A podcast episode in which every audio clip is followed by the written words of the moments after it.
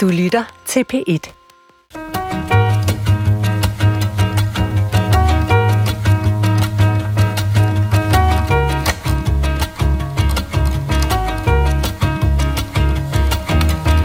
Syre, syre, du er min ven. Nu er du her igen. Nu er du her igen. Ja, altså hvad får man ud af at lave ramser midt i træningen? Jamen, det er jo sjovt, og det er motiverende. Ja. Og, og du kan jo huske det.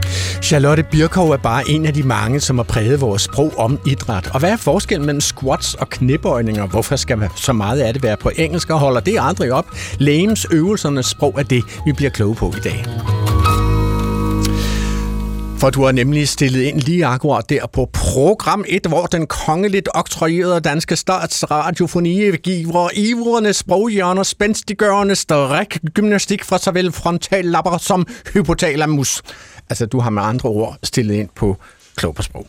Og for at fortælle mig, hvordan sproget har udviklet sig om alle de bevægelser, som vi udfører frivilligt, altså alt det, vi ikke gør i arbejdsmedfør, kan man sige, har jeg allieret mig med tre gæster her i studiet. Og den første har i grove træk skrevet lærebogen om emnet, altså han har faktisk skrevet flere lærebøger om emnet. Den nyeste hedder Med kroppen ind i kulturen, idrætshistoriske strejflys. Han er professor i idrætshistorie ved Institut for Idræt og Ernæring, som det hedder på Københavns Universitet. Velkommen til dig, Hans tak. Bunde.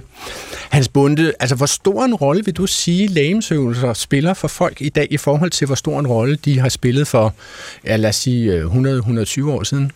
Jamen, vi tror jo, at, at lægemsøvelserne ligesom er eksploderet i dag, er et meget moderne fænomen. Men uh, hvis du går helt tilbage til den tid, vi har skriftlige kilder, vikingerne, jamen, så var det en kraft- og kampkultur fra høj til lav med idræt. Hvis du kigger på renaissancen, så skulle kongen simpelthen, han skulle ikke bare være rigets uh, klogeste mand, uh, han skulle også være rigets stærkeste mand og stille op til ridderturneringer. Øh, det fortsætter så ind i barokken med hesteballetter, øh, royale og aristokratiske osv. Og, og samtidig er der en, en rig folkelig kultur med, med, med, med, med sans for kraft og, og, og, og for kamp. Så, så helt frem til i dag, der har kroppen spillet en kæmpe rolle. Og også sporten. Og man kunne i virkeligheden spørge, hvis nu er vi jo i sproghjørnet, om, om ikke mennesket er et homo movens, altså et bevægende dyr. Okay, så, vi, så alt den forestilling, vi har om, at bare fordi vi alle sammen er begyndt at spise hvidt brød uden skorpe de sidste 70 år, og derfor må bevæge os, det er sådan set noget slud, vi har bevæget os længe før da. Det har vi længe før, men det er klart, at vi har fået en ny motivation, fordi nu er, lever vi jo i et stillesiddende samfund, ikke, hvor vi skal bevæge os. Ja, det er rigtigt. Min anden gæst er kantient i Human, Nutri- Human Nutrition, hedder det, det er også fra Københavns Universitet. Hun er forfatter og tidligere fitnessblogger, og så er hun også personlig træner og indehaver og stifter af træningsstudiet The Health Hub. Hun har over 34.000 følgere på sin Instagram-profil. Velkommen til dig, Sara Jens Schmidt. Tak skal du have. Sara Jens Schmidt, altså du har jo tidligere brugt varemærket uh, Healthy Skinny Bitch. Altså det var jo din blog-identitet, da du bloggede, og, og det er også det, man tidligere kunne kende din Instagram-profil på. Altså, hvad lå der i, at du brugte den betegnelse som dig selv? Healthy, skinny, bitch?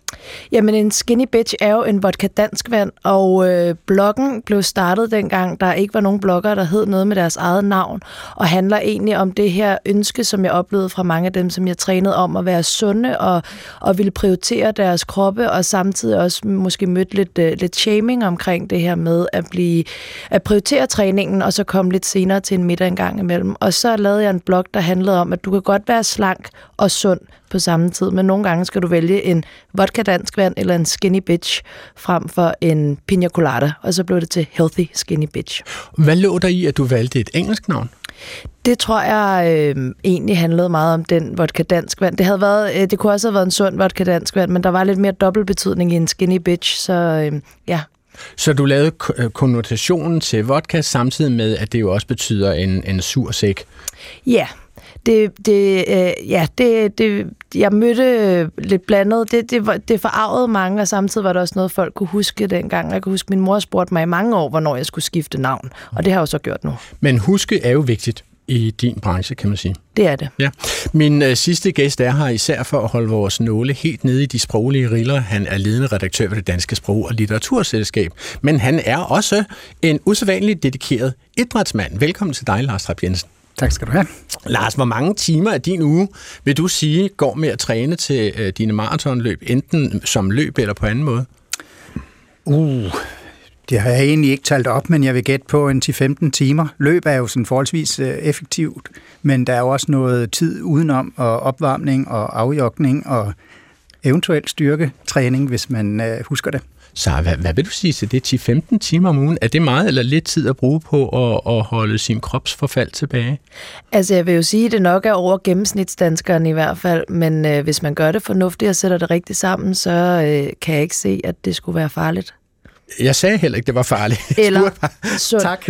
Eller derimod rigtig sundt. Men det, kan, det, kan, det kommer an på, hvordan du fordeler dine timer, vil jeg sige. Okay. Mit navn er Adrian Hughes, Når jeg går i træningscenter, så synes jeg aldrig, at maskinerne kommunikerer andet til mig, end at de stadigvæk er tunge og kedelige i diametral modsætning til programmet, I hører nu. Klog på sprog, som jeg hermed byder velkommen til. Og nu spørgsmål fra lytterne. Ja, for det er jo sjældent, at vi har lytterspørgsmål med så tidligt i programmet her, men hele anledningen til at tage dagens emne op kommer fra en lytter, Nils Honoré, som skrev en mail til os på klog på sprogsnablag, dr.dk, og ham har vi ringet til. Jamen, jeg er jo øh, lokal fysioterapeut i Roskilde og har faktisk 25 års jubilæum her i år. Og har egentlig sådan øh, gået og undret mig lidt over og kigget tilbage i de 25 år, jeg nu har arbejdet, og egentlig bemærket, at sproget og den måde, jeg instruerer mine patienter på, ligesom stille og roligt er forandret. Og jeg tror egentlig, første gang jeg oplevede det, det var, da vi havde unge, nye studerende, det har vi regelmæssigt herude, så pludselig kom de ind med nogle nye ord som squat og lunges og alle mulige andre ord. Ord, som jeg egentlig ikke er uddannet med. Jeg er uddannet den klassiske gammeldags måde, hvor det hed en knæbøjning og en etbens knæbøjning. Og så, øhm, så lytter man jo til de unge, og jeg prøvede også at gøre mig smart sammen med de unge, og jeg kan huske, at jeg lavede min, en af mine allerstørste fejl som leder. Jeg kom til i plenum, fordi jeg nu tænkte, nu havde sproget forandret sig, så måtte jeg hellere være med. Så kom jeg til at kalde det en loungeøvelse, og så faldt alle de unge ned af stolen. Og boomerfar havde ikke helt styr på det. Så mit spørgsmål er egentlig, hvorfor ændrer sproget sig omkring træning og fitness.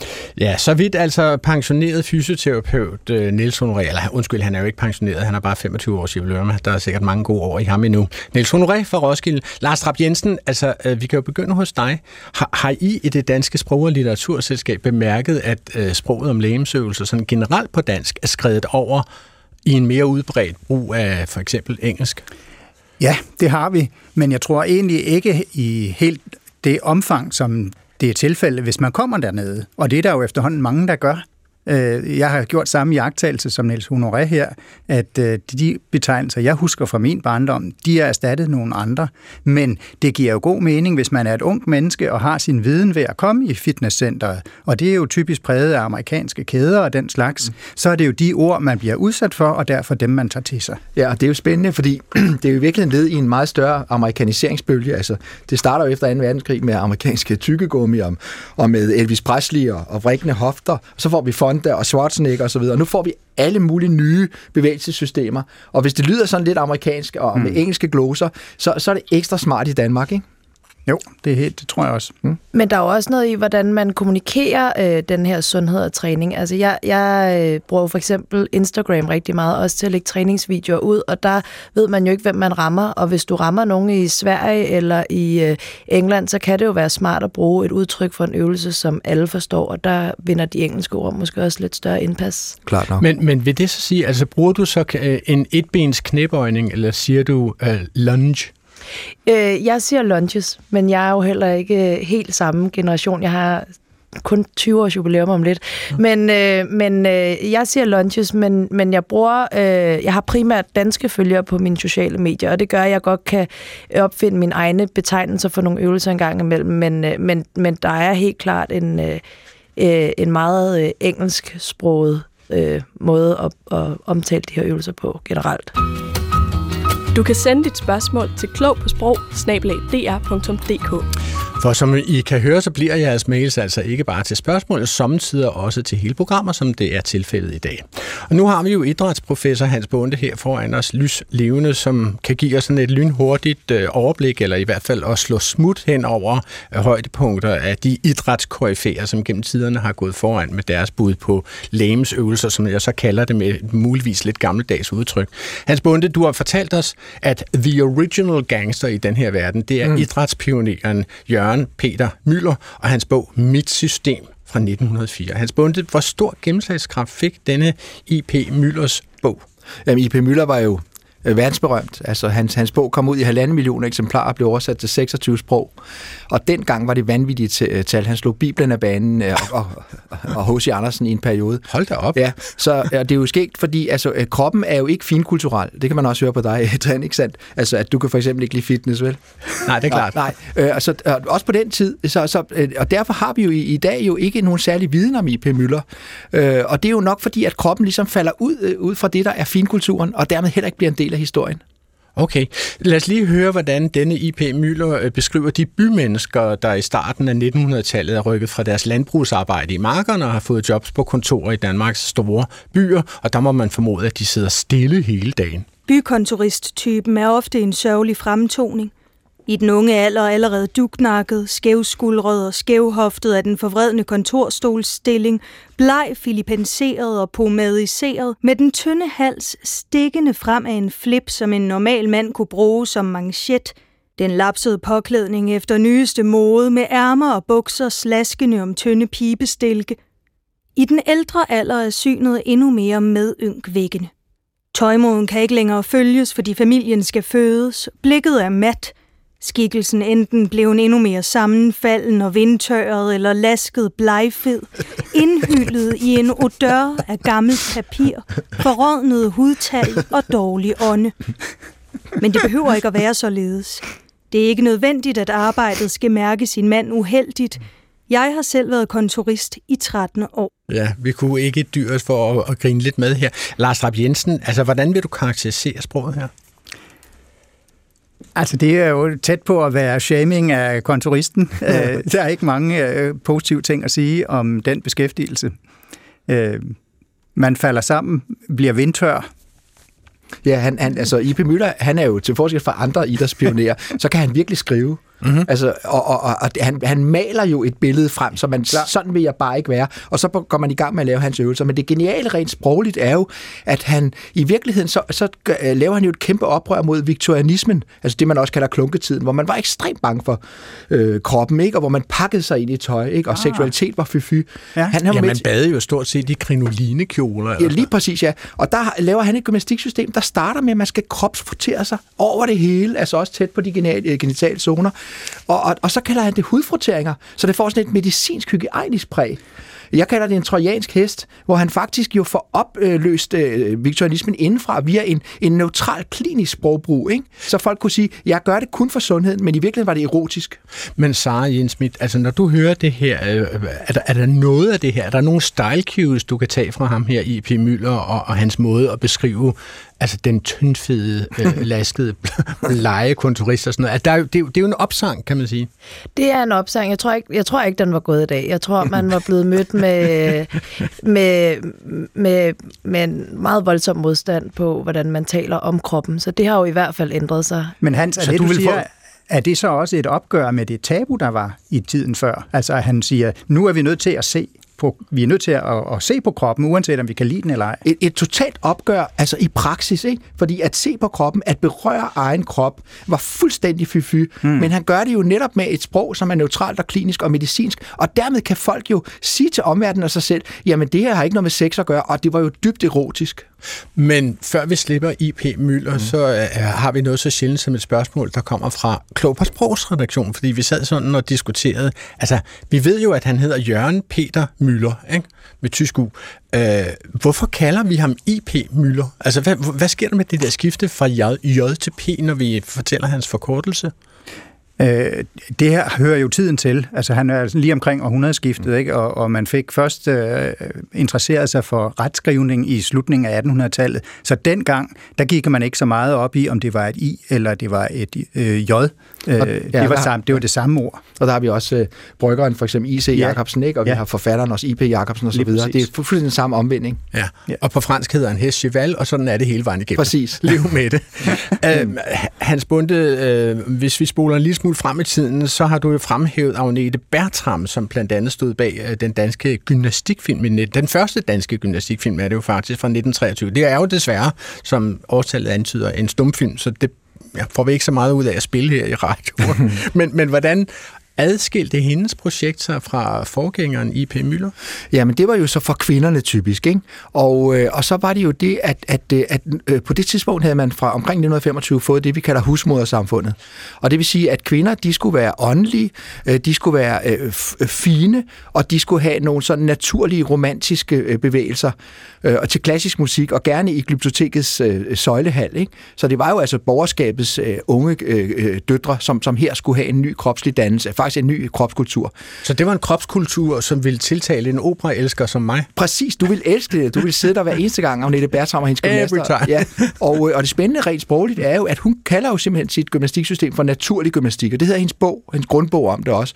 Og det er jo en meget stærk øh, metafor inden for, for, for hele kropsudviklingen, ikke? at man vil gerne præsentere sit eget system som det naturlige. Alle de andre er konstrueret Jamen, det lyder da også meget mærkeligt. Altså, hvordan kan man få monopol på at sige, at det her det er den naturlige det, udgave? Det sælger sindssygt godt. Tag også CrossFit for eksempel, ikke? Og, og hele den her bevægelse tilbage til stenaldermad og den slags ting. Altså, det, hvis man ligesom kan præsentere en naturlig krop, så er alt mm. jo i orden, og så bliver man sund. Ikke? Øh, men det er selvfølgelig bare i virkeligheden også et, et salgstrik. Okay, lad os gå videre til en, som mange af os kender, også selvom vi ikke lige akkurat levede, da han var allermest i vælten. Mange har nemlig set Mads Skærn i tv-serien Matador lytte til denne følgende personer, og mens Dr. Hansen bliver liggende i sin seng med politikken og blødkogt æg og himler, så vidt jeg husker, mens han øh, øh, har bakket lidt hovedtelefoner på. Det er simpelthen Statsradiofoniens idrætsanvisninger, som galler ud af disse højtalere ved hjælp af en herr kaptajn Jespersen, som lyder sådan her. Et stort skridt afstand mellem fødderne. Knæene strakte, rank dem og rejs dem. Bøj kroppen frem af nis og fat i begge smalben. Hold knæene strakte og træk nu kroppen så langt ned mod knæene som overhovedet muligt og følg efter virkningen i de forkortede hasemuskler. Slip taget i benene. Før armene fremad op ud for ørerne. Rejs kroppen og stræk op mod loftet. Rank dem, rejs dem. Husk, den der ranker sig, slanker sig. Ja. Fortsæt alene. Og hør, jævn tilbagegang i alle forhold er den ubønhørlige straf, naturen sender over den, der forsømmer sit lame. Ja, hvordan vil du karakterisere kaptajn Jespersens formidling af disse her lægemsøvelser, Lars Trapp Jensen? Ekstremt vitalt. Altså hans stemmeføring er jo næsten det samme, som han øh, opfordrer lytterne her til at, at lave som øvelser. Så, Rank og rejs. så performativt har han fat i noget. Ja, det har han helt sikkert. Ja, og, og det spændende er jo, at, øh, at han jo øh, er kaptajn i hæren, og det var rigtig mange øh, gymnastiklærere jo. Mm. Og, og det betyder, at den der kommanderende stemme, øh, som du netop siger, altså den har jo også patos og appel, ikke? Jo. Øh, og den fik jo også øh, folk i gang. Øh, at, at den har jo så en, en eller anden militant øh, klang, og så er han jo dygtig til aforismer, ikke? Altså den, der ranker sig, slanker sig, siger han for eksempel, mm. og så ruller han på ærne, ikke? Men, men hvis man dykker... Spørger, endnu... er det der er, er det tidstypisk er? Altså er det sådan, man talte dansk øh, der i 1931, som det her fra? Nej, det er nok over, det er overdrevet. Okay, det er, så det er, det, det er han, det han tyske, forsøger at lave et indregistreret varemærke. Det er det tyske bagtunge er, ikke? Ja, det er ikke... Jeg, jeg, jeg, jeg fornemmer lidt fra herren i den klang, men må jeg lige nævne, at led, sprogligt nedenunder kaptajn Jespersens udtryk, for eksempel når han taler om, at, at vi må ikke forsømme kroppen, han taler også om, at vi må tugte den ulydige krop. Der ligger faktisk en paulinsk forestilling. Det er Paulus faktisk, det er en Paulus-inspireret krop, øh, kristendom. Han elsker ikke kroppen som I.P. Møller, han vil ikke frigøre den, han vil tugte den, så den bliver ordentlig. Den skal slås ned, det, det skal den sgu. Okay. Det er jo som sagt, at vi slår smut hen over idrætshistorien her, fordi vi kan jo ikke gennemgå alle dine tre bøger i rækkefølge og i forholdet en til en.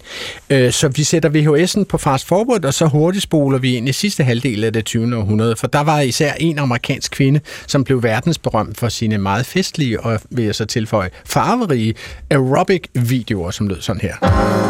Roll over on your right side, up on your elbow, point both toes, two, three, four, five, six, Vi må gerne øve med her i studiet. Ned og op. Four, five, six, seven, and point again. One,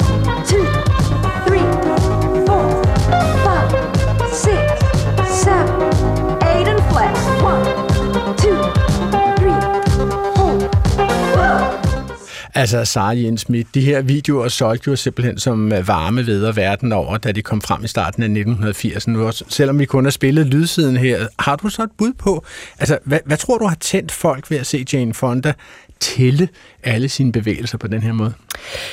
Jamen, det har man jo ikke sluppet nu, så det virker jo, tror jeg, stadigvæk. Jeg tror, det handler egentlig om, at, øh, altså der er jo også kommet et, øh, et, øh, en del musik ind over også, som jo, øh, som jo gør det anderledes. Så, så er det også meget visuelt. Det er jo videoer, så man skal jo sige noget, og når man først har vist øh, øvelsen, og egentlig bare skal lave en masse gentagelser, så kan det jo også være lidt en måde at motivere folk på egentlig bare at tælle så det fylder faktisk bare pladsen ud, fordi ellers ville hun bare sidde der og sakse med sine ben, eller hvad hun ellers laver? Ja, eller også så skulle hun selvfølgelig blive ved med at korrigere, men det er jo netop øh, videoer, der er optaget på forhånd, så man kan jo ikke se folk. Hvis jeg skulle øh, øh, guide dig eller instruere dig noget, og vi stod over for hinanden, så kunne jeg jo korrigere dig løbende, men når man gør det til kamera, så aner man jo ikke, om dem på den anden side gør det rigtigt eller forkert. Men er det en teknik, du også bruger at, at hjælpe dem, de mennesker, som du træner, enten personligt eller i større hold? Tæller du med på øvelserne? Jeg tæller med på øvelserne. Okay. Eller jeg vil sige, jeg har undervist øh, store fitnesshold i mange år, og jeg øh, har stadig svært ved at tælle til 8, men jeg har gjort det 20 timer om ugen i virkelig, virkelig mange år. Ja, men altså, det er sådan, at hver eneste gang, der kommer et, et nyt kropsbevægelsessystem frem, at så er det faktisk et svar på en, en, en, en dybgående samfundsforandring. No. Det kan jeg ikke give tusind eksempler på her jo. Men altså i 1965, der kommer kvinderne ud på arbejdsmarkedet, og det er efter det tidspunkt, og især i 80'erne, at, øh, at der sker en dynamisering af kvindernes bevægelsesmønster. Kvinderne skal lige pludselig være dynamiske, aggressive, fremadrettet, og de skal have baller og stål. Det kommer vi til om lidt. Ikke? Ja. Øh, og, og, og det vil sige, at kvinder begynder et selvarbejde med deres krop for at få den dynamik. Og det er jo Jane Fonda det bedste eksempel på. Og så bliver der så holdt fast i nogle traditionelle kvindeligheder samtidig. For eksempel det der med at have erotisk øh, appel, ikke? og have, have, have, have nylon-outfit, øh, ikke? Og, og lave alle mulige øvelser, øh, hvor man viser sin enorme elasticitet. Så der lægger hun sådan set afstand til altså Agnete Bertram og hendes det, det øvelser hun, i det, men, men hun lægger i, i virkeligheden også... festsal. Lige præcis, det gør hun. Fordi øh, Agnete Bertram, det er husmodersamfundet, ikke? Ja. Hvor, hvor Jane Fonda, det er den dynamiske nye erhvervskvinde, ikke? Lars Rapp Jensen, altså, du har jo for så vidt alderen til det. Var, var, var du en af dem, som øh, flejnede helt ud over at, at stå på Jane Fondas træningsprogram derhjemme, mens du uh, sad og så det på VHS i dit uh, billedrørs fjernsyn? Nej, det, nej, det gjorde jeg ikke. Der var Hvorfor jeg... tiltalte det dig ikke? Jeg var, på, jeg var ude på fodboldbanen og på tennisbanen på det tidspunkt der. Uh, der gik meget lang tid, før det appellerede til mig, den type. Men Jane Fonda havde et motto, ja. øh, som, som man kan høre i bodybuilding-centre i dag. Altså, no pain, no gain, ja. sagde øh, øh, Jane Fonda. Altså, øh, Sarah Jens Schmidt, kan, kan du øh, forklare mig, hvad ligger der i udtrykket no pain, no gain? Jamen, der ligger jo den her opfattelse af, at hvis det skal virke, så skal det gøre ondt, og hvis det skal være effektiv træning, så skal du helst være øm bagefter. Øhm, ja, og, nu siger du, den opfattelse. Passer det? Øh, ikke altid. Du kan sagtens have en meget effektiv træning, som ikke nødvendigvis forvolder enorm smerte, og hvis man nu er sådan en, der løber 17 timer om ugen, så nytter det jo ikke noget, hvis man er lige øm hver gang, fordi så vil det være svært at komme afsted igen. Nu nævnte Hans Bunde, at vi kommer til baller af stål, og det gør vi lige præcis nu. I ved jo, at der findes en dansk pendant til Jane Fonda. Hun bliver kaldt Danmarks fitnessdronning. Hun har solgt langt over en million videoer, og hun har spillet så stor en rolle for dansk hjemmetræning, at hun i dag indgår i Nationalmuseets faste udstilling.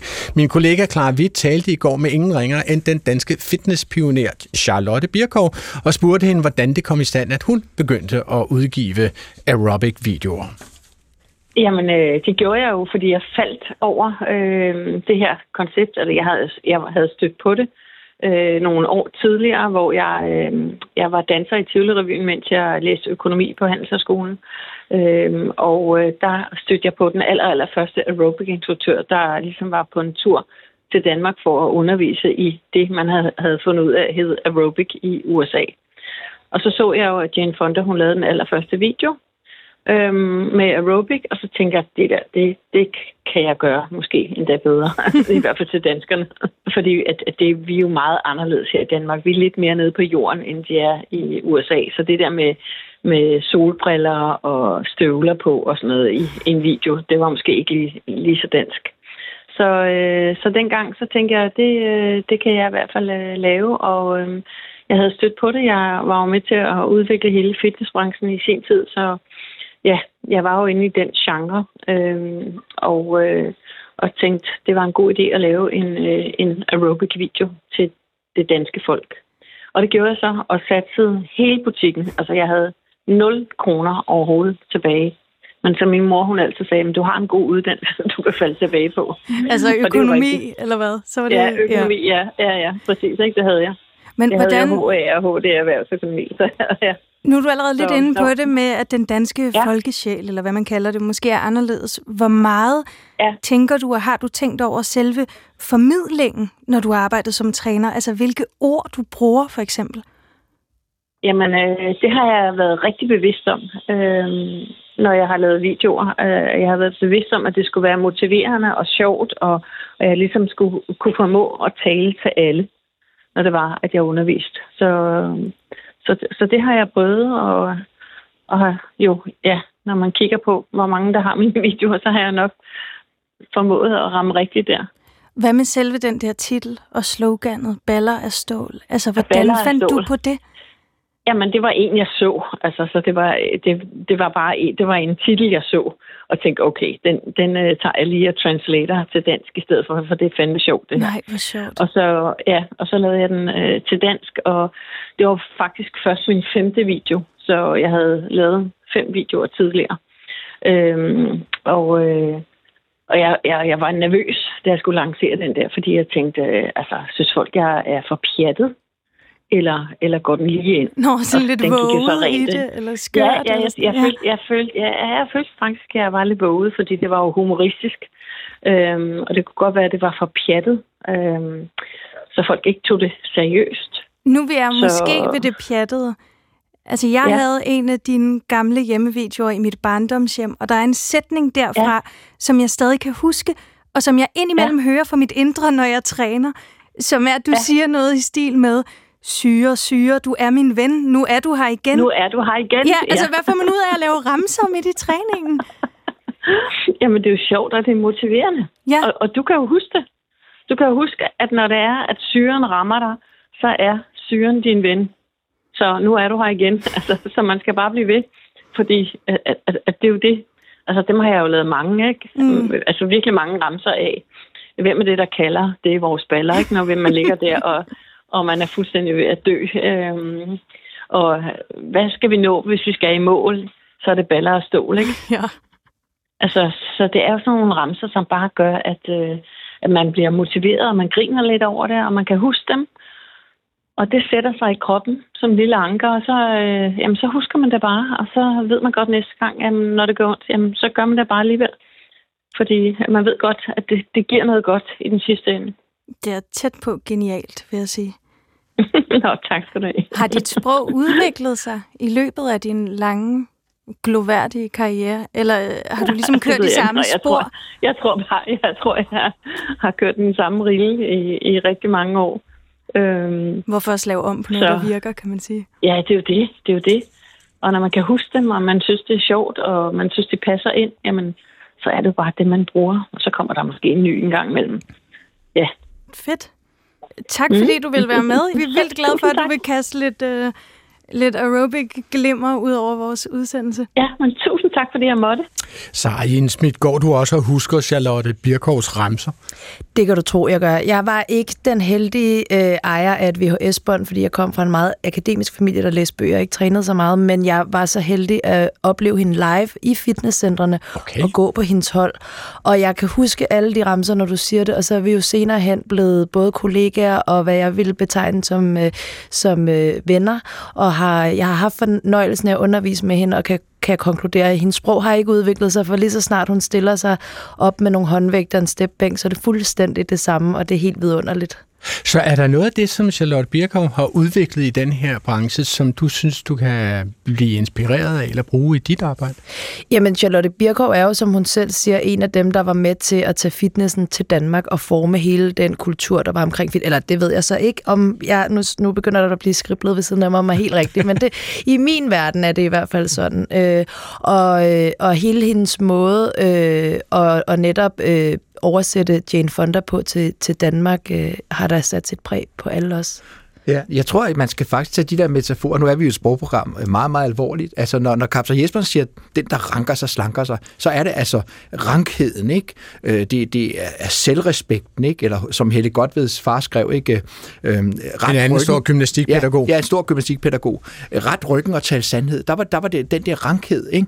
Øh, som gennem kroppen skulle fremmes, ikke? Baller af stål, det handler virkelig om at stramme ballerne, at præstere, at optimere. Og det er jo det, Men handler det også om udtryk? Handler det, handler det også om kroppen som I, noget, der skal kigges på? Ja, i høj grad, fordi altså, baller af stål er jo seksuelle, ikke? Altså er erotiske. Ja, jeg vil måske også sige, det handler måske også om, at man har, altså det handler jo øh, om, at man træner, fordi at man vil se ud på en bestemt måde, og det handler om, at, at det er okay at i talesætte, at vi vil se ud på den her måde. Ja, for sex og sport har været forbundet hele vejen igennem, selvom man tror, at det handler om kolde afvaskninger.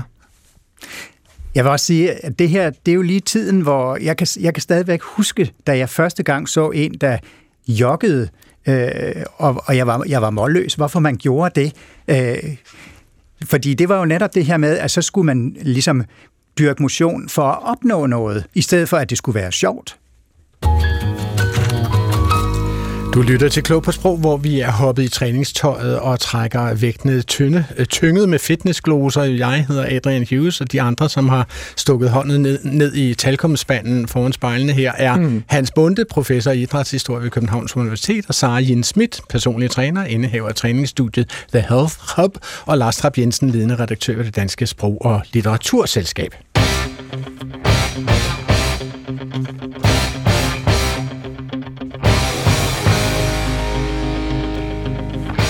Om et øjeblik vil vi bevæge os ind i CrossFits forunderlige verden, og bare for at undersøge, hvor fremmedartet sproget er i den verden, vil vi quizze om den, før alle svarene vil optræde i klartekst senere i programmet. Og du, Sara Jens Schmidt, har påtaget dig det ærefulde værv at være vores allesammens personlige CrossFit-sprogtræner.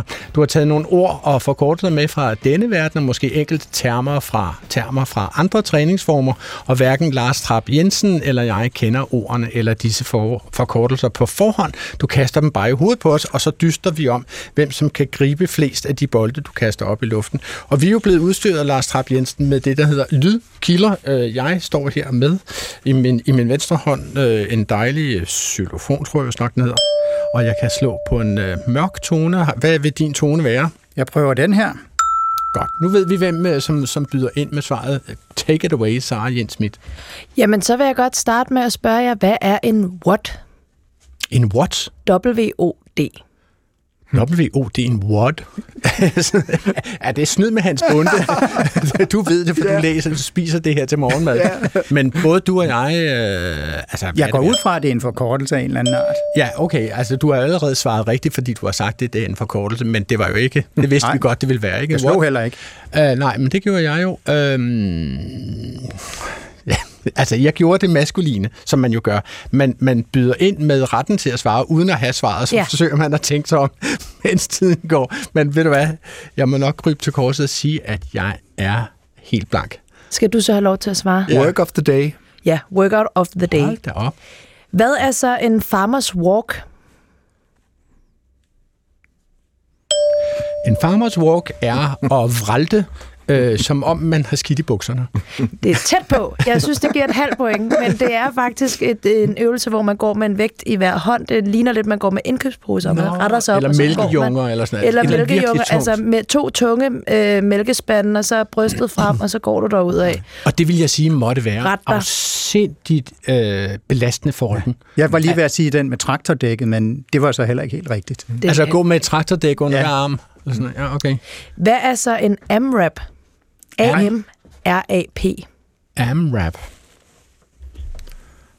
Ja, altså Lars Trapp Jensen er jo sprogforsker, og han vil jo ikke blive hørt øh, i radioen komme med et forkert svar. Men ja. jeg er jo bare snakkepapegøje, så jeg kan jo sagtens svare forkert. øh, en AMRAP er at øh, omrulle ens lår med cellofan med henblik på at svede cellulitisen væk under øh, fysisk anstrengelse. Det er fuldstændig forkert.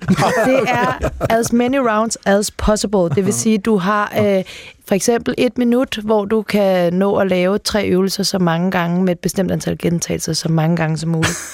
Nu så var... det, det er et forsøg på at presse en og, og komme helt op øh, i ens maks præstationsfelt?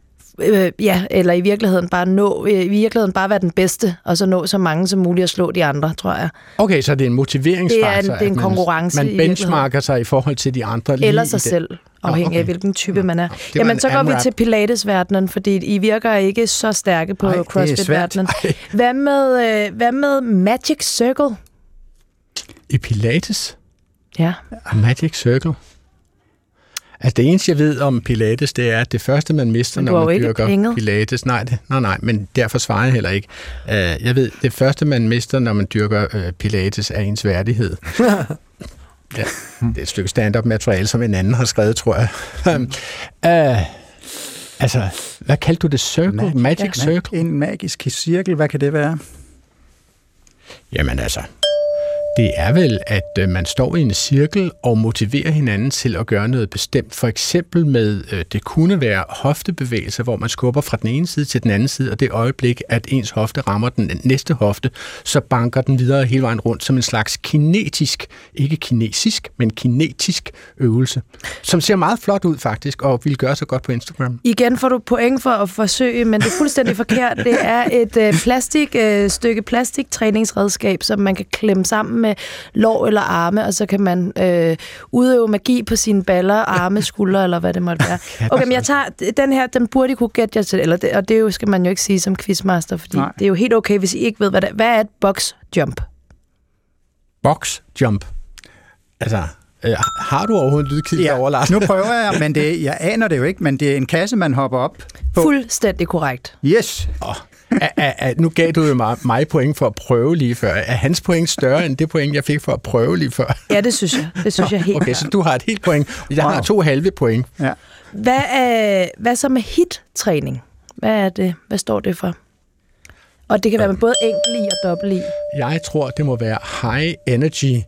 Uh... Det med i. Ja, det generer ikke mig. Jeg kan sagtens stave forkert i mine forkortelser. Nå, okay, det var tydeligvis forkert. Så high impact training. Fuldstændig rigtigt. Eller high, high interval training er okay. det faktisk. Impact ja. eller interval. Tæt på. Okay. Det er jo et fuldt point, Lars, tror jeg. Ja, det tror jeg var et fuldt point. Så nu har Lars i hvert fald øh, et fuldt point. Kan vi nå en til? Ja, det kan vi. Så er der det, der hedder You Go, I Go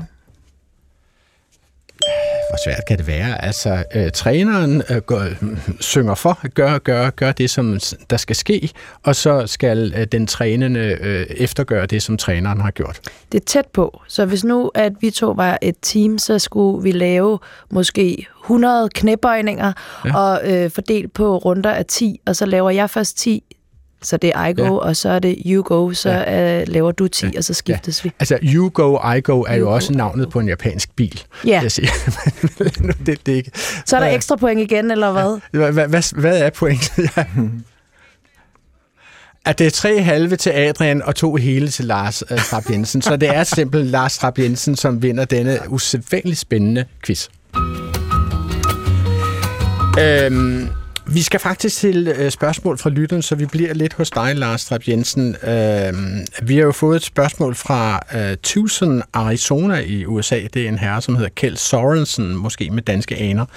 Øh, jeg sidder og tænker over, hvordan sport i al- almindelighed har påvirket vores hverdagssprog, såsom at stå på mål for noget, eller at takle en problemstilling, eller at score meget mere fra fodboldens verden. Der er også noget fra boksning. Vi har for eksempel at kaste håndklædet i ringen, kommer han i tanke om. Det forekommer mig, at vi har færre brugte sproglige billeder fra øh, tennis, badminton, curling osv. Hvad skal der til for, at en sportsvending bliver almindelig brugt? Og er der udtryk fra udlandet, som har fundet plads i dansk, måske fra amerikanske sportsarter? Spørger altså Kjell Sorensen fra Tucson, Arizona, USA. Hvad siger du til det, Lars Rapp Jensen? Jamen, jeg siger i hvert fald som det første, at det i jagttagelsen er helt rigtigt, at der kommer rigtig mange øh, faste udtryk fra sportens verden. Øh, det er jo fordi, det er noget af det, vi kan være fælles om i dag. Øh, I gamle dage, der, snakkede, der var det Bibelen, der var storleverandør af faste udtryk til sproget. Mm. Men i dag er det, vi sådan har som en fælles referenceramme, det er sporten. Og derfor er det jo så også de store sportsgrene. Det er, jo, det er jo nemlig rigtigt fodbold, og det er boksning, og det er måske hest eller sådan noget. Ikke? Men typisk jo ikke de amerikanske. Nej, og det, nu nævnte du det der med Bibelen. Det kan jo være, at sporten er blevet en ny religion. I hvert fald den ny samlende mm, faktor. Ja, ikke? Jo. Og det er jo især politikerne, der tager alle de her ord op med at være et hestehoved foran og få bolden over på egen øh, banehalvdel og drible øh, de andre ud og så videre. Eller skyde sagen til hjørne. Præcis, ja, meget den. Slutspurt og så videre. Okay, så, øh, så det er simpelthen, øh, det du siger af mekanismen her, det er udelukkende, hvor bred sportsgrenen er, hvor stor en fælles reference Det er jo det, er. der skal være en fælles reference. Jeg prøvede at kigge, og jeg kunne godt finde nogle få eksempler på, at folk prøver at gøre det. Jeg fandt et eksempel på home run, for eksempel. Folk er mere fokuseret på at holde sig fra risiko, end at slå et home run med deres investeringer. Det er jo sådan en kreativ brug af det. Øhm, og der var også en på rebound fra basketball, men ellers, øh, det er jo ikke etableret, så det er jo mere sprogblomster. Men altså, home run, ved jeg fra amerikanske collegefilm, øh, det er jo at gå hele vejen med en date, så det ender med et øh, penetrerende samleje. Det er et home run. det kunne det være, men det er jo også en eller anden form for succes. Ikke? Ja, præcis. Ja. Nøjagtigt, hvad og jeg med, sagde. Var det ikke det, jeg sagde? Jo, jo, men derfor kan det overføres på investeringerne. Med, med, med risiko for, at det her også bliver et sprogfilosofisk øh, program, så vil jeg sige, våge den påstand, at, øh, at, at det her, vi taler om nu, med at, at øh, sportens sprog vandrer ud i dagligdagssproget, er i virkeligheden tegn på noget meget, meget dybere, nemlig at kropssproget er basis for, for alt sprog. Altså også verbalsproget. Mm. Vi har jo øh, forskellige amerikanske filosofer inden for det her felt, og lingvister, Mark Johnson blandt andet, Lakoff, ja. og de har jo vist, at øh, mennesket kan simpelthen ikke danne hverken ord eller begreber uden fra det fysiske univers eller fra kroppen selv i meget, meget mm. høj grad. Og det betyder jo så, altså det er jo totalt radikalt, at den der adskillelse mellem ånden og det ophøjede og det lingvistiske, og så kroppen, er, den, er, den er simpelthen en illusion. Okay. Helt sikkert. Øh, altså, vi har et andet spørgsmål, som også handler om et specifikt uh, idrætsudtryk, som er snedet sig ind i sproget. Det er Anders Brock, og det hedder han altså. Det er ikke mm. noget, han gør. Mm. Han har skrevet til os uh, til, på klog på sprogsnabelag, DRDK fra Hinderup. Han skriver, som pensioneret idrætslærer talte jeg ofte om at hæve overliggeren, hvis jeg ønskede højere ambitioner. Nu hører jeg udtrykket skubbet til side til fordel for at hæve baren. Uh, det hører jeg tit politikere anvende. Men en bar er altså et gymnastikredskab, som man ikke springer over. Man tumler sig i to stænger, som tilsammen udgør baren. Den bliver hverken lettere eller sværere af at skifte højde. Er der tale om en fordansning af det engelske bar, altså som er en bum eller en overligger, at oh, to raise the bar, kan det komme fra engelsk, og er det for at undgå uheldige konnotationer til værtshuse, at man staver det med to R'er, at man ikke siger, at barn er hævet. Hvad kan du svare? Det er mange spørgsmål, Lars Ja, jamen det korte svar er, at det, ja, det er det engelske udtryk, der er, vi bruger på dansk. Øh, hæve overliggeren og raise the bar, de er fuldstændig parallelle på de to sprog, og de er i dag sådan nogenlunde lige udbredte. Og, og det er jo også rigtigt, at øh, den bar, som der er tale om, en, er en bar, en bare, altså det samme som i en guldbar, altså en stang, øh, og ikke en bar, man drikker øl på. Så altså, øh, kunne du finde på at, øh, at bruge udtrykket, nu hæver vi baren? Ja, ja, det tror jeg egentlig godt, jeg kunne. Den indgår i dit almindelige sprog? Ja. ja. I det sprog, som du bruger, Sara, det kunne jeg godt tænke mig at kigge lidt mere på. Øhm, altså, hvor, hvor meget går du op i, hvad du siger? Altså, hvilke ord du rent faktisk bruger, når du skal kommunikere den træning, som du skal have dine kunder øh, og gæster til at gennemføre? Jamen, jeg går øh, både ret meget op i det, hvis, eller jeg, jeg synes selv, jeg går meget op i det, men det er måske ikke på den øh, samme måde, som vores eksperter her i studiet går op i det på. Jeg går op i det øh, på den måde, at jeg synes, det vigtigste er formidlingen til de fuldstændig almindelige medlemmer, som jeg har som træner hos mig som ikke nødvendigvis har øh, samme baggrund og uddannelse, så de skal forstå, hvad de træner og hvorfor de træner det. Har I udviklet altså et særligt sprog i jeres træningsstudie for det? Jamen, det havde jeg egentlig ikke tænkt så meget over, at vi måske havde, men det har jeg jo så øh, efterfølgende tænkt over, det har vi 100%, fordi øh, der er mange af øvelserne, som jeg for eksempel har givet navne, ud fra hvad det ligner, for eksempel en citronmåne, som øh, handler om at lave en, øh, en planke, øh, hvor man roterer hoften fra side til side, og derfor tegner en øh, hvad der svarende øh, formmæssigt er en citronmåne, som jo er en sandkage. Øh, men en halvcirkelformet sandkage. En halvcirkelformet ja. sandkage. Så med sin hofte laver man en bevægelse, som tegner en halvcirkel? Ja. Okay. Så har jeg også hørt, at du bruger et andet udtryk, som hedder guldrøv. Ja. Altså, jeg er glad for, at du ikke tog det med i din quiz. Altså, hvad i verden er en guldrøv? Ja, men den er nok også for indspist. Det er fordi, at øh, i hvert fald det øh, mærke kettlebell, som øh, jeg har nede i mit træningsstudie, der er de øh, letteste selvfølgelig babylyserøde, og de allertungeste er guld. Øh, og de vejer 48 kilo, og der laver vi sådan en øvelse hofteløft, hvor man ligger ned på ryggen og løfter hoften op og ned. Og de fleste starter på 12 eller 16 kilo. Når de så er gået der noget tid, så kører de fleste 48 kilo, og så bliver man en guldrøv, fordi at man kan løfte 48 kilo med ballerne.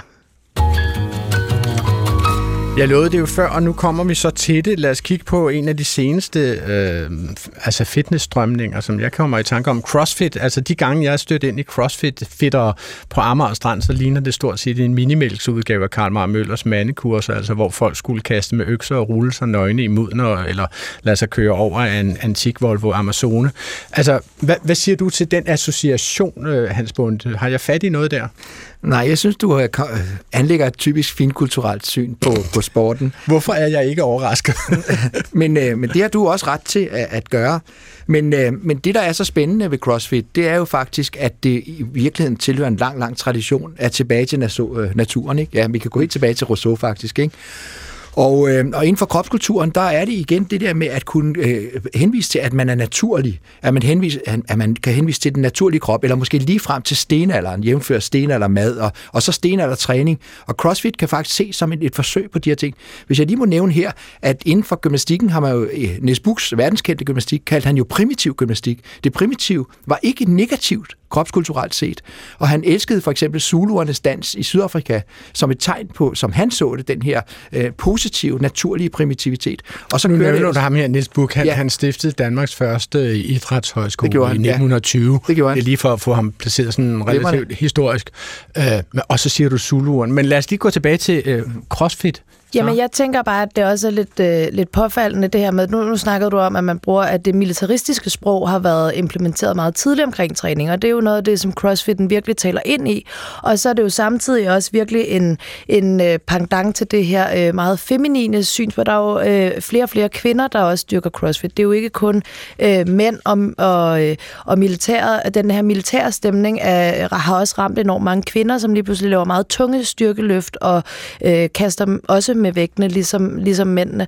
Øh, så det er jo i hvert fald en pendant til, eller en, en, eller en modreaktion på de tidligere kvindesyn. Men Sara, når jeg kigger på de der crossfitter, og når de altså stort set står og jonglerer med kettlebells, som jo er tunge øh, kanonkugler, vil jeg kalde dem, med håndtag på, ikke? Mm. Øh, af støbejern af en slags, som sidder bemalet. Øh, jeg synes, det ligner noget, man kan slå sine tænder ud med. Det kan du 100% også, hvis du håndterer dem forkert. Okay, så, så den association er i hvert fald ikke øh, forkert. Nej, Nej, men det, det kan nej, du for en, der ikke ting. selv kan øh, håndtere vægten, er, er det en naturlig association. For dem, der kan, er det selvfølgelig det rene vrøvl. øh, men Nå, men ellers, ellers så kan vi jo se også i de navne, som man giver på træningsstudierne. Ikke? Altså for eksempel Butchers Lab i Kødbyen, selvfølgelig. Ja, Butchers Lab, det er jo dejligt. Det er slagterens laboratorium.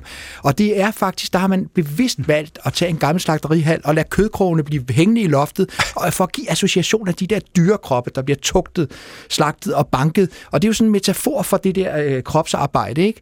Så, øh, og det kan, det kan man jo grine af, hvis man er udenforstående, men, men det er åbenbart en utrolig selvmotiverende faktor at forestille sig den her slagterstemning, og, og alt øh, i, i, for eksempel i deres, øh, i deres køkken, øh, der, der hænger der billeder simpelthen fra den gamle slagterihal. Og okay. hele arkitekturen er bevaret for at skabe den der rå slagtestemning. Men, hvor simpelthen at sammenligner sig selv med, med hængende svinekroppe, samtidig skåret i halv, men ikke helt, fordi den lige skal hænge sammen med halestumpen. Præcis, men du kender jo også inden for sporvidenskaben ordet metafor, ikke? Det er jo en metafor. De ønsker jo ikke at hænge i de der dyrkroppe, men det er et billede, der gør dem stærkere, ikke? Er det uh, CrossFit, det her Det er miljø? CrossFit, ja. ja. Det er det. Det undrer mig altså, hvor, hvorfor det er så amerikaniseret, fordi samtidig er det jo også noget med at komme tilbage, altså væk med alle maskinerne og elektronikken og bruge de forhåndværende midler. Jamen, jeg, jeg tror da også, at det er noget meget mere øh, universelt menneskeligt. Altså den her søgning tilbage til den naturlige, kender I det ikke også selv? Altså når, når, når man er kommet hen over nytåret, ikke? så vil man gerne uh, genetablere en naturlig krop. Man har en forestilling om, at man kunne komme tilbage. Det er noget meget, meget dybt menneskeligt, og kropskulturen har i den grad benyttet sig af det. Okay, nu står vi jo taler om en meget maskulin øh, træningsform, vil jeg påstå, at det var, selvom mm. en del kvinder også bruger det. Øh, men der er jo en anden og meget blødere øh, træningsform, som er meget populær i dag, som hedder yoga. Og de træningsvideoer på YouTube, som genererer allermest trafik i verden, kommer fra profilen Yoga with Adrian. Og det er jo altså ikke mig, som har en nebengeschæft mm. øh, på YouTube, hvor jeg folder mine ankler rundt om mine egne ører. Altså, denne Adrian er fra Texas, hun og hendes hund Benji, som basically altid er med i videoen, har 12,5 million følgere på YouTube. Nu spiller jeg om et øjeblik et klip, så vil jeg advare lyttere med tendens til søvnopnø om øjeblikkeligt at køre ind til siden på motorvejen for ikke at falde i søvn. Afslutningen af en yoga-session med Adrian kan for eksempel lyde sådan her. Bring the heels together if that feels good. Palms come together in prayer. And we have an invitation here to bring the thumbs right up to the third eye. This is a symbolic point of our intuition, something we definitely plan to tap into and nurture on this journey. I look forward to seeing you tomorrow. Let's take one deep breath in to close this practice in together. Big full breath, and then exhale together. Lots of love out. Take good care. Namaste. Ja, det her må jo være det længste, vi er kommet fra kaptajn Jespersens radiogymnastik i dag. Lars Trapp Jensen, øh, hvordan hører du det univers, som du kommer ind i her? Jeg synes ikke, det er ret langt fra kaptajn Jespersen, for hun gør i virkeligheden fuldstændig det samme, som han gør, nemlig sin stemmeføring afspejler den øvelse, hun øh, opfordrer til, at man laver, og det virker. På samme måde som kaptajn Jespersen, så virker det også, når hun i stemmeføringen tvinger åndedrættet ned der, hvor det skal være. Jamen det sjove er, at, at, øh, at når hun gør det, så forestiller vi os jo, at vi på en måde kommer i, i pagt med en elgammel, hinduistisk, øh, dybt spirituel øh, religiøsitet. Ikke? Men i forskellige idrætsforskere, deriblandt også undertegnet, har jo faktisk gravet frem, at den yoga, som vi dyrker i, i, i dag, altså med, med vægt på fleksibilitet og positionering, forskellige positioner, at den er i meget høj grad et, et, øh, et, udtryk for øh, uh, 30'er-strømninger inden for den europæiske gymnastik, blandt andet Niels Buchs øh, smidighedsøvelser. Så, så øh, folk vil jo også gerne have den der eksotiske følelse af noget helt fremmedartet, men i virkeligheden så ser de sig selv i spejlet.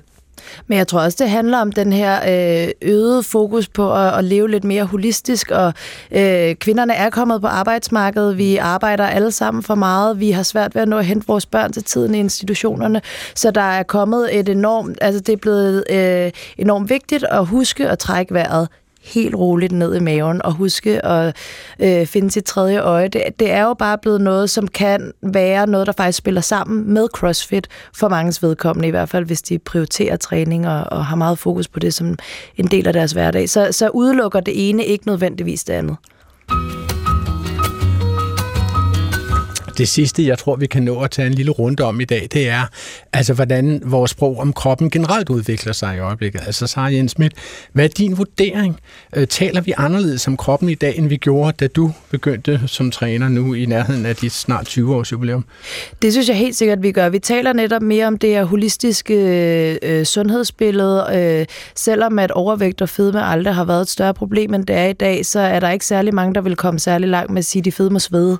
Og det gjorde man, da jeg startede. Øh, øh, og og, det, og det, det, øh, det er helt sikkert en anden måde at tale om kroppen på, øh, end da jeg startede. Altså, der, der er jo faktisk i den her verden været øh, plakater på væggene, hvor der stod øh, for eksempel sådan en slogan som øh, Sweat is only fat crying. crying yeah. ja.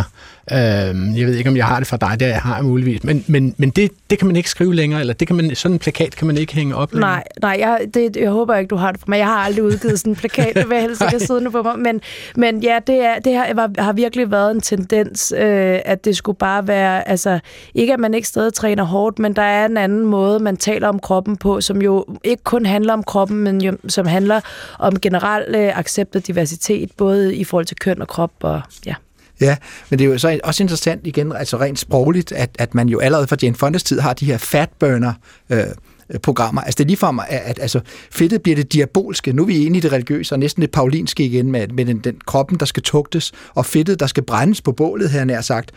Og der kan vi jo så se, altså, altså idrætsvidenskab i dag kan jo vise, at fedt er ekstremt sundt. Hvis ikke jeg havde fedt øh, nu i mine øjenhuler, så ville øjnene falde ud, og min indvold ville være et meget, meget større mess. Fedt er ekstremt stabiliserende og sundt for kroppen. Så, så på den måde, så, så har en del af kropskulturen jo ligefrem øh, udviklet had til, til fedtet, som heldigvis nu er, er på retur. Men der taler du jo om, om, om det begreb, som hedder fat shaming. Ja. Øh, øh, og Altså, er det, er det overhovedet muligt at, at, at tale positivt om, om øh, kropsøvelser, lægemsøvelser, som jeg har kaldt det, uden at man et eller andet sted implicit er fatshamende? Hvad siger I til det? Hvad siger du altså, til det så? Jeg, jeg synes, nu har jeg arbejdet rigtig meget med kvinder og vægttab i øh, næsten 20 år, og, og øh, da jeg startede, der var det netop øh, under navnet Healthy Skinny Bitch, og der kom rigtig mange, der gerne ville tabe sig. Og i dag så kommer der rigtig mange kvinder med fuldstændig det samme ønske, men deres formulering af det er, at de gerne vil være stærkere, og de vil gerne være sundere. Men når, det så, når man så snakker lidt med dem, så handler det jo i virkeligheden om, ja, så har jeg født et barn, og jeg kunne godt tænke mig at tabe 10 kilo, og hvordan gør jeg det?